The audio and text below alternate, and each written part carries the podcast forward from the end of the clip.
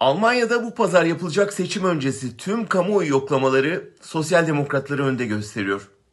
Liderlerin televizyon tartışmalarında da SPD lideri Olaf Scholz rakiplerine açık ara fark atıyor. Oysa 4 yıl önceki seçime iktidar ortağı olarak giren parti %5 oy kaybetmişti.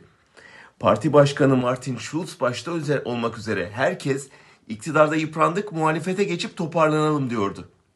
Ancak Cumhurbaşkanı istikrar için yeniden koalisyona girmeniz şart deyince Merkel'le ortaklığa mecbur kaldılar. Ve artık hepten erirler diyenleri yanıltarak iktidar adayı haline geldiler. Türkiye'nin sosyal demokratları için bu başarıdan alınacak birkaç ders var. İlki şu. Kabinedeki sosyal demokrat bakanlar belki Dışişleri Bakanı dışında çok iyi çalıştı.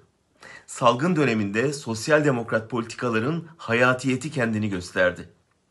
Eşit ve etkin bir sağlık hizmeti kamuoyu desteğini beraberinde getirdi.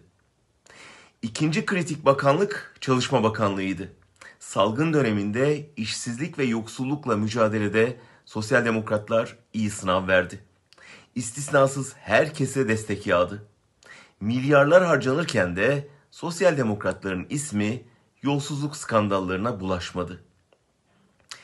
Genel başkana gelince Olaf Scholz Hamburg Belediye Başkanlığı'nda göz doldurmuş bir isimdi.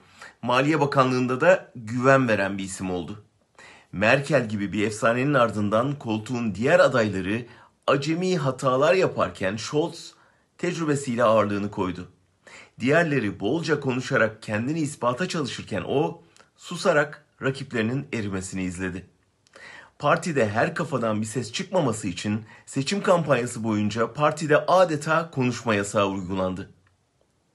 Tıpkı Türkiye'de CHP'ye HDP üzerinden saldırıldığı gibi Almanya'da da SPD'ye Sol Parti üzerinden saldırıldı.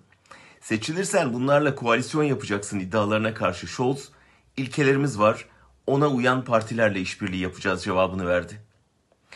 Özetlersek sosyal demokratlara iktidar kapısını açan formül şu. Skandallardan uzak dur, partinin birliğini koru, konuşma, icraat yap, güven yarat, ilkelerine sarıl ve ittifakı genişlet.